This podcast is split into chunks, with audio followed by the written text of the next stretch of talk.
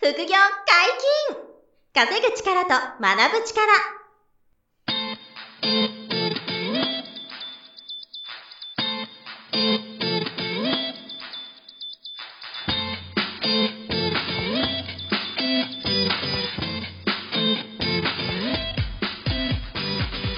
この番組は稼げるようになりたいを叶える副業アカデミーの提供でお送りいたします副業アカデミーはあなたが副業で稼げる状態になることにコミットしたスクール初級コースから上級コースまでさまざまなジャンルの副業ノウハウを学んでいただけます詳しくは「副業アカデミー」で検索くださいこんにちは、小林正弘です。山本博史です。よろしくお願いします。よろしくお願いします。えー本日も、えー、税理士の秋田屋さんにお越しいただいてます。よろしくお願いしお願いします。お願いしまますす。ます。税金の話面白いですね。す。ごいですね。ちょっと深掘りして、時事ネタ絡めて今回は行きたいですね。はいははいい。時事ネタ。は時事ネタというとうん、チュートリアルの徳井さんの話。い。ありまこしたれね、。そう、そうね、ついこの間あって大きく話題になって、ちょうど税金の話なんで、はいぴったりだなということで、はい。なんかその、あの、税理士の方からの見解というか、うんそもそもなんでああいう風になったのかとか、うんその辺がちょっとこう教えてもらいたいなというね。そうですね。はいあのこれは本当に副業ともあのリンクする部分にはなってくるので、はい。えーまあ、お伝えできるといいのかなっていうふうに思うんですけれども。はい、あの、まあ、前回ちょっと経費っていう部分に関して、はい。まあ、あの、すごく大事だっていう話をはいしたんですけれども、まあ、その、経費っていうのを、はい。あのある程度入れることによって、やっぱりその還付の申告っていうのが、うんあの、起きたりもするんですよね。う完璧後で帰ってくるお金。そうですね。はいあの例えば、えーまだ始めたばっかりで、収入がそんなに、まあ、軌道乗るままで、んはいまあ、まだそんなにないっていう中でも、でも経費は結構かかってるっていうケースもうん全然あるんですよ、あありますよね。まあ、当初で情報収集したり、勉強したり、えーまあ、いろんな方からの、あの、そう、お話を聞くためにう、んあちこち足を運んだり、まあ、交通費もかかったりとか、うんで、お食事をしながら、あの、情報交換してっていうと、その食事代もかかったりとか、まあ、いろいろそういう経費ってかかると思うんですけれども、はうんい。まあ、当初のその、いろいろ設備を揃えたりもありますかね。うんまはあ、いパソコン買ってみたそうでりすとねか、はいまあいろいろそういう準備の費用ってあると思うんですけど、まあ、こういうものをこう、入れていくと、まあ、当然経費として、その、収入を得るために準備しているというと、認められる経費になるので、うんはい。まあ、こういったものをきちんと計上すると、えーまあ、収入よりも経費の方が大きいっていうケースで全然出てくると思うんですけれども、で、この、マイナスになった時には、この赤字になった部分っていうのが、まあ、本業の、まあ、給与の所得と相殺して、その分の税金を還付することができる、なるのがほあるんですね。ど。はいはいはい。まあ、これは、あの、本当忘れずにやった方がいい部分になるのはいで、申告しなくても別に誰にも何も言われないんですよ。赤字ですから、税務署側も別に、あの、そこで税金取れるわけではないので、あえて指摘もしてこないですし、はいはいえーまあ、自分が、自分で、自分の責任で申告をするっていうだけなので、もう忘れたらこれ誰にも、なんか言われることなく、ないとまあ、素通りされる、なるもほう、申告すれば本当は還付金がもらえたのに、うんそれをもらわないまま過ごしてしまうっていうだけになってしまうど。ので、特に始めたばっかりのうん方に関しては注意していただければ、まあ、注意して、あの、意識していただくといいのかなっていうところなんですけれども、うんはい。えー注意が必要なのは、うんあのーこれ味を締めがちっていうのが、なあんですよねあ。。還付金ってすごい嬉しいじゃないですか。うん、うれお金かってきますから嬉しいですよあのねまあ。皆さん年末調整とかやると、まあ年末に還付金っていうのが出てくると思うんですけど、あれは結局自分が月々、あの、給料から納めてる源泉税の差額を返してもらってるだけなんで、まあもともと自分のお金なんですよね。うんでも嬉しいじゃないですか。嬉しいですね。私が仕組みをよく知ってるくせに、私でも嬉しいんですよ。あ ー帰ってくるだとか。ら本当そのだぐかららい年、末のボーナスかなみたいそうなんですんね。自分の金を引きた出しただけなのにみたいな世界で。確かに。だからこれは本当この制度を考えた人はめちゃくちゃ頭いいなと思うんですけうど、ん あの、この気持ちよくなる仕組みになってるというあーね、そうですね。あの、仕組みを知ってても嬉しいっていう。だからうこれは、だから確定申告でももう一回還付をさらに受けるっていうことなんですよね。年末調整とはまた別になるので。ん年末調整は年末調整でやって還付を受ける。で、その後に、えー副業の赤字の申告、確定申告をこの2月から3月にかけてして、はいでそこでの赤字の分の税金をさらに返してもらう形なので、ん2回還付が受けられる。うんはいですね嬉しいじゃないですかう。ん。そうすると、翌年からそんなに赤字じゃないのに無理やり赤字の申告をしたくなっちゃうんですよ。あー悪いことしたくなっちゃうんですよ。なるほど。これが本当陥りがちな、あうの、ん罠ででしたね。なるほど。え、あのー、ちょっと本当は経費そんなかかってないのに、うんまあかかってる風にしたりだとか、うんあの、プライベートの支出なのにうん経費だって言って入れてみたりとなか、るほあど。あ、もう本当やりすぎちゃうともう売り上げをちょっとこう減ず減らしてみたり、あのー、本当はこの人収入あったのにはい少なく申告しちゃうとか、っていうのは本当によく、まあつい出来心でねう、んあの、やっぱやっ、はやっちゃいがちなん要するに、年間の所得をさらに下げて、そうですね。払っ税金が減るというか返ってくるみたあいそなうですこねとをやってるってことですそようでね。すね。で、帰ってくるようにしちゃう。しちゃうと本当は儲かって本る。当は儲かってる副業2年目で軌道乗ってきて、本当は利益が出てるのに、うんあの、でもこれ赤字に出れば還付金が出るんだよなというのを去年知っちゃってるので、うんあの、2年目もやってしまう。なるほどそ。うやってしまっちゃう。で、えーまあ結構ね、やっぱドキドキしながら進行するんですけど、うん言われないんですよ。その年は。そうだねうん税務署はすぐに言ってこないんですよ。あまあそうするとその次の年もね、当然やっちゃうあ。いけると。そういう人はねう、んあのーまあ、まあ、味何も言われなかった し、俺ね俺はもうややらないわけないじゃんってなっ ちゃう。あの、お金返ってくるんだからって言っなるほどて、ねやって、何年かしてから言われるのうは、んいつものパターンっていうやつ。はあであの、税務署はほんと数年のデータを見て、うんこの人赤字出続けてるのがおかしいってなってから初めて言ってくるんですよね。はいはいまあ1年くらいはあり得る話で、2年もまあまだあり得る話なんですよ。はいはいでも3年も4年もずっと目が出ない事業を続けて赤字の申告をしてるって、それ完璧目当てなんじゃないのっっていう視点でだんだん見てくるようになるんですよね。なるほどそうすると、その指摘を受けて、えーじゃあ3年分の税金を払え。っていうような、あの、まあ、つまり、還付を受けたやつを返してくれってことなんですけど、はいはいでさらに言うと、利益が出てる分はさらに上乗せで払わなきゃいけなくなったりとか、うんっていうこともありますししかも、それで悪質だと判断されたら、そうです前ね。回お話しされてたように、そうですあの。罰金がつくと。罰金がつくっていうこともあり得ます。まあ、最悪本当に1.5倍ぐらい取られるとなると、と3年分の還付金プラス、でか本いで来納すめねる、納めるはずだった税金のかける1.5っていうとですね、あの、サラリーマンの月収2ヶ月分とか3ヶ月分とか全然いっちゃうことはあり得のる。で、リスクはそれなんか何のために働いてんだっけうんみたいな感じになりがちなところですね。うんまあ、税務署っていうのは結構そういう後からあの指摘をす言い方る悪いってけいど、うちょっと泳がせるみたいな。うん、面もありますうし、んやっぱりその確証を得るためにという学習か、というあの、やっ裏ぱり付け統取る計ためにそとうですねか。、取るためにっていうことが多いんですけど、まあ、その話題のチュートリアルの得意さんもはいはいはいそうはいで、うんあれもちょっとあの私も話聞くところによると、、あの、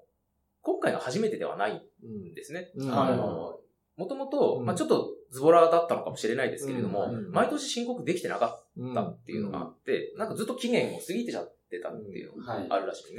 えーで、何年か過ぎてから、あもうさすがにちょっとって言ってまとめて申告をするっていうのを何回か繰り返してる。うんなるほど。、なるほどで、なるほど今回が2回目か3回目かっていうところで、はいええ加減にせいというような形で、うん、えーまあ、公になっちゃったっていう形のようですね。うん。なるほど。なので、あのー、だけどそれ貯めていくっていうことは、やっぱり税務署も、うんまあ、これでも結構メッセージなんですよ。うん、で、この、えっ、と、チュートリアルの得意さんの情報って、うんまあ、普通にしてたら、プライベートの情報じゃないですか。そうですよね。なんなんでこれがみんな知れ渡ってるのかっていうと、うん、税務署が結局、まあ、リークしてるというか、まあ、オープンにしてるというか、うんうんと、どっかの、あの、なんそうでですすよねかね。まあ、マスコミに捕ませてる。うん話というかそれをキャッチしてるんですそうよなんね。ですよ。あの、なので、まあ、ある意味これ見せしめなんですよねうん。これは目をつけますよっていう。うんあの、何年か申告しないっていうことに対しての警告なんですよ、これは。うん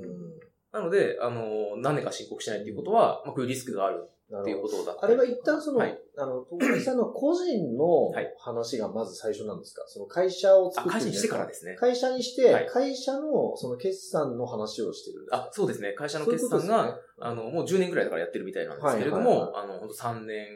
して、なんかそろそろ溜まったなって言って申告をして、 3年分まとめて、まあそうですね、ままとめ申告されてとかっていうのが、あの、何度か繰り返されてなるほっどていうことらしいんですけれども、、あれも、例えば、その、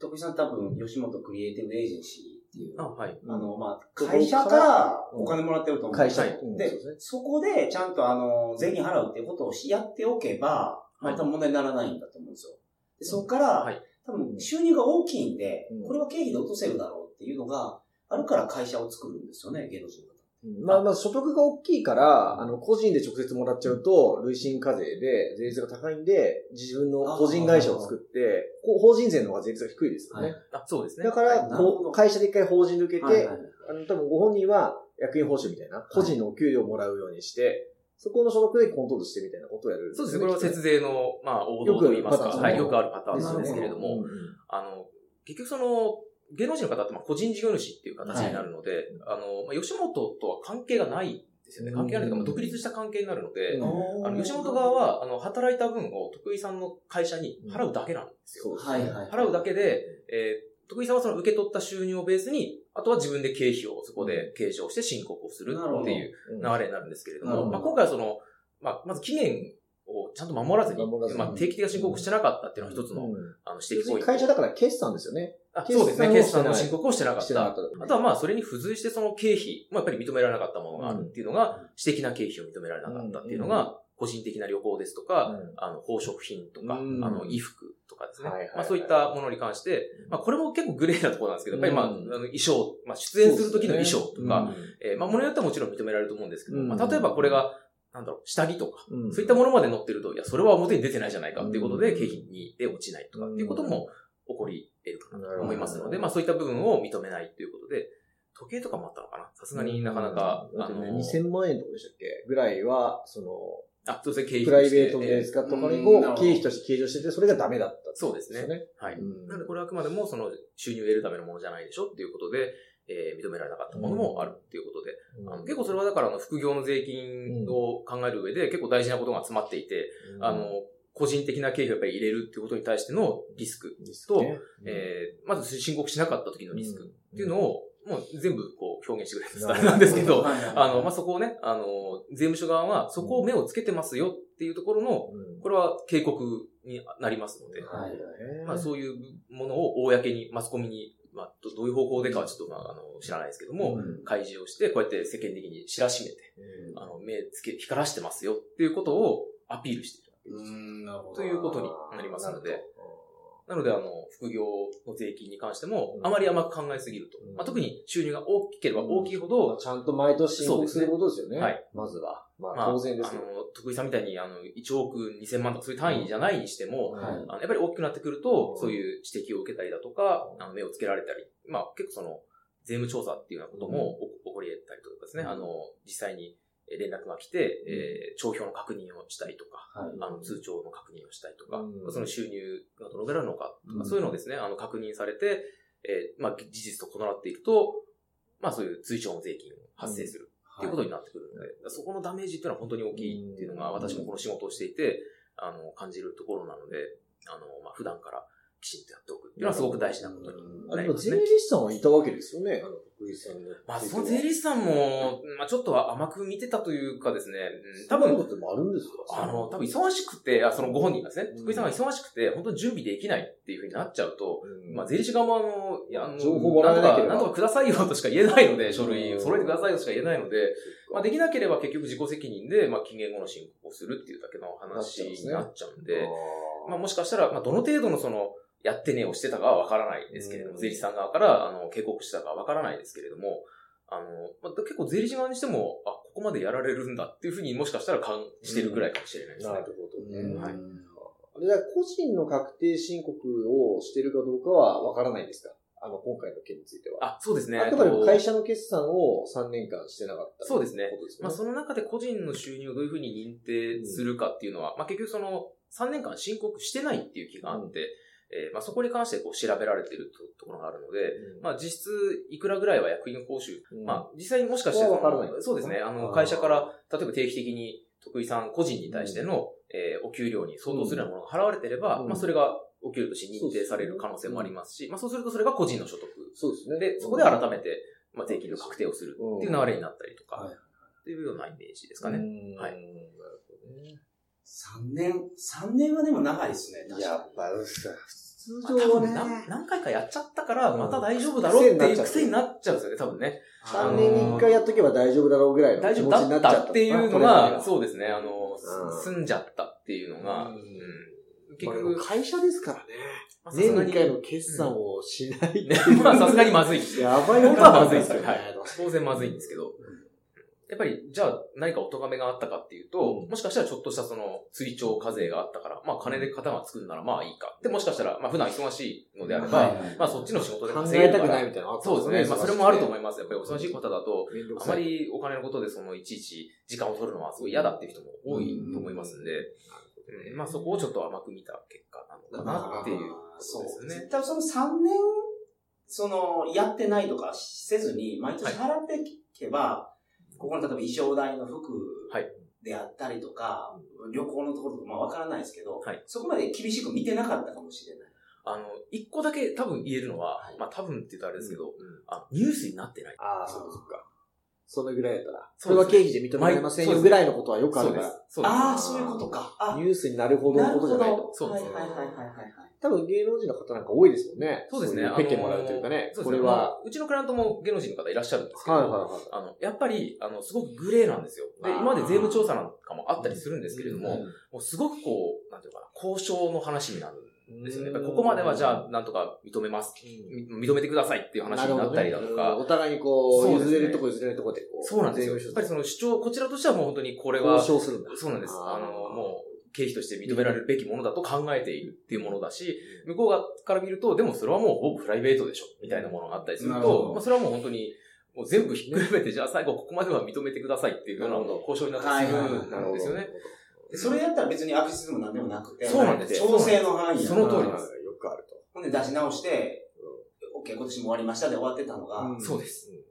だからニュースにはならないです。あそうの、か普通に修正申告、納税を済ませて終わりって。あの、大体こういうニュースの一番最後に、あの、修正申告と納税をもう済ませているって言って終わるんですよ。はいはいはいこのニュース全部。はいだからこれは、あの、やるべきことを普通にやってるんですよ。ただリークされてるだけで。ああ。だから徳井さんの件も全部終わってますもんね。そうなんでそすの、ペナルティも含めて全部納税そうなんです。を終え全部て、覚えてるんですよ。悪、悪、すいませんでしたってこと全部払って、そうなんですそれでもニュースになっちゃってるってい、そうれでニュース、にするのは、もう目的は、うんあの、見せしめっていみうそかう目を光らせてるぜっていうことをうん、税務署がもうみんなに伝えるためにやってる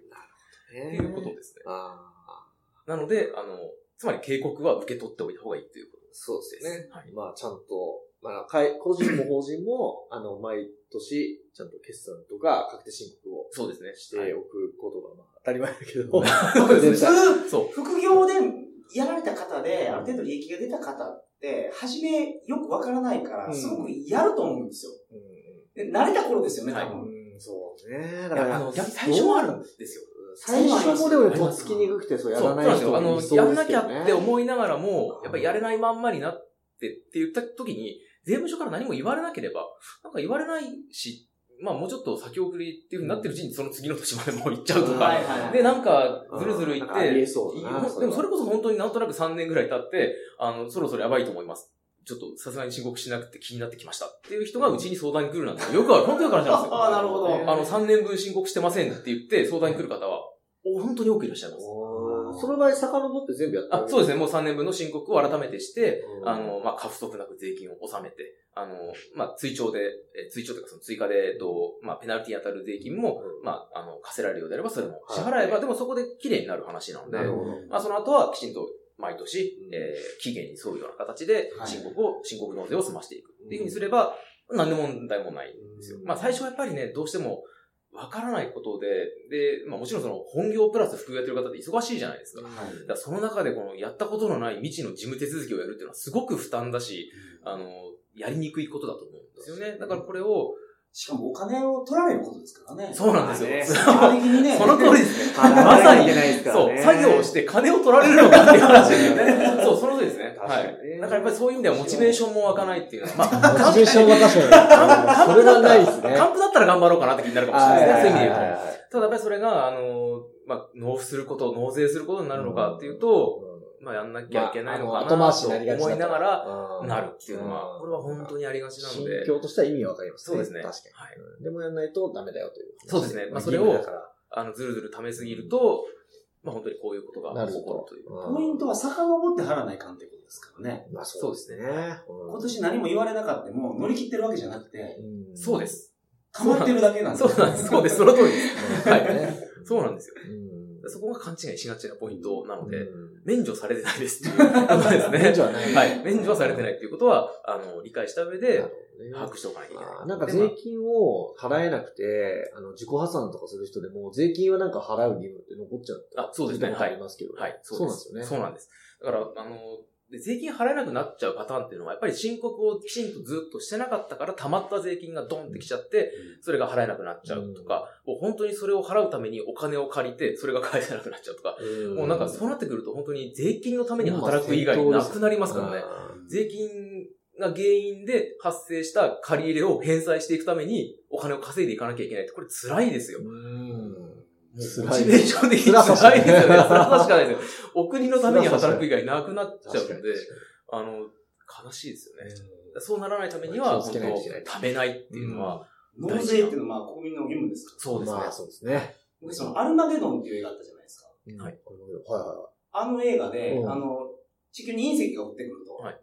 命がけであの惑星を壊しに行くわけですよ。ブルース・ウィルスとかが。はあの時に、壊した時の報酬が、うん医師を全額免除っていう話してた。 あ、そうでしたっウェーイって盛り上がるみたいけ な。税金免除。税金免除。もう、えこれからもうそれすぐタフですよ。ー、作ったすんぐだねだと。あなたたちはもう、税金もかかりませんと。 それだけと思ったんです でかい。けど、いやけど大きいですよね、税実金はでかいですよね。そうねですね生涯は実質そうですね。もういいくらの報酬がみたいな、トータルするとね。あそんな映画の、あの、お俺の内容まで見てなかったんですけど。私もそう思ってなかったですけどねはい。それはでも、そうですね。まあ、それだけのやっぱりインパクトがある。というやっぱ逆に貯めると恐ろしいという。まあそうですよね。なるほど。よくわかりましまあ税金払わないことで、事業がうまくいってるのに、回らなくなって、うん副業失敗するなんて本当に、むちゃくちゃもったいないですからた。。まあそうですねはいね本末転倒ですからね。どうせあの、将来的に払わなければいけなくて、後ろに残せば残すほどお金が高くなっていく。そうですねあれば、はまあ初めに払っといた方がいいでしょうね。もう毎年必ずですね。はい。本日もお疲れ様でした。ありがとうございます。副業解禁、稼ぐ力と学ぶ力、そろそろお別れのお時間です。お相手は小林正宏と。秋田屋公平と。山本博史でした。それではまた来週、さよなら。さよなら。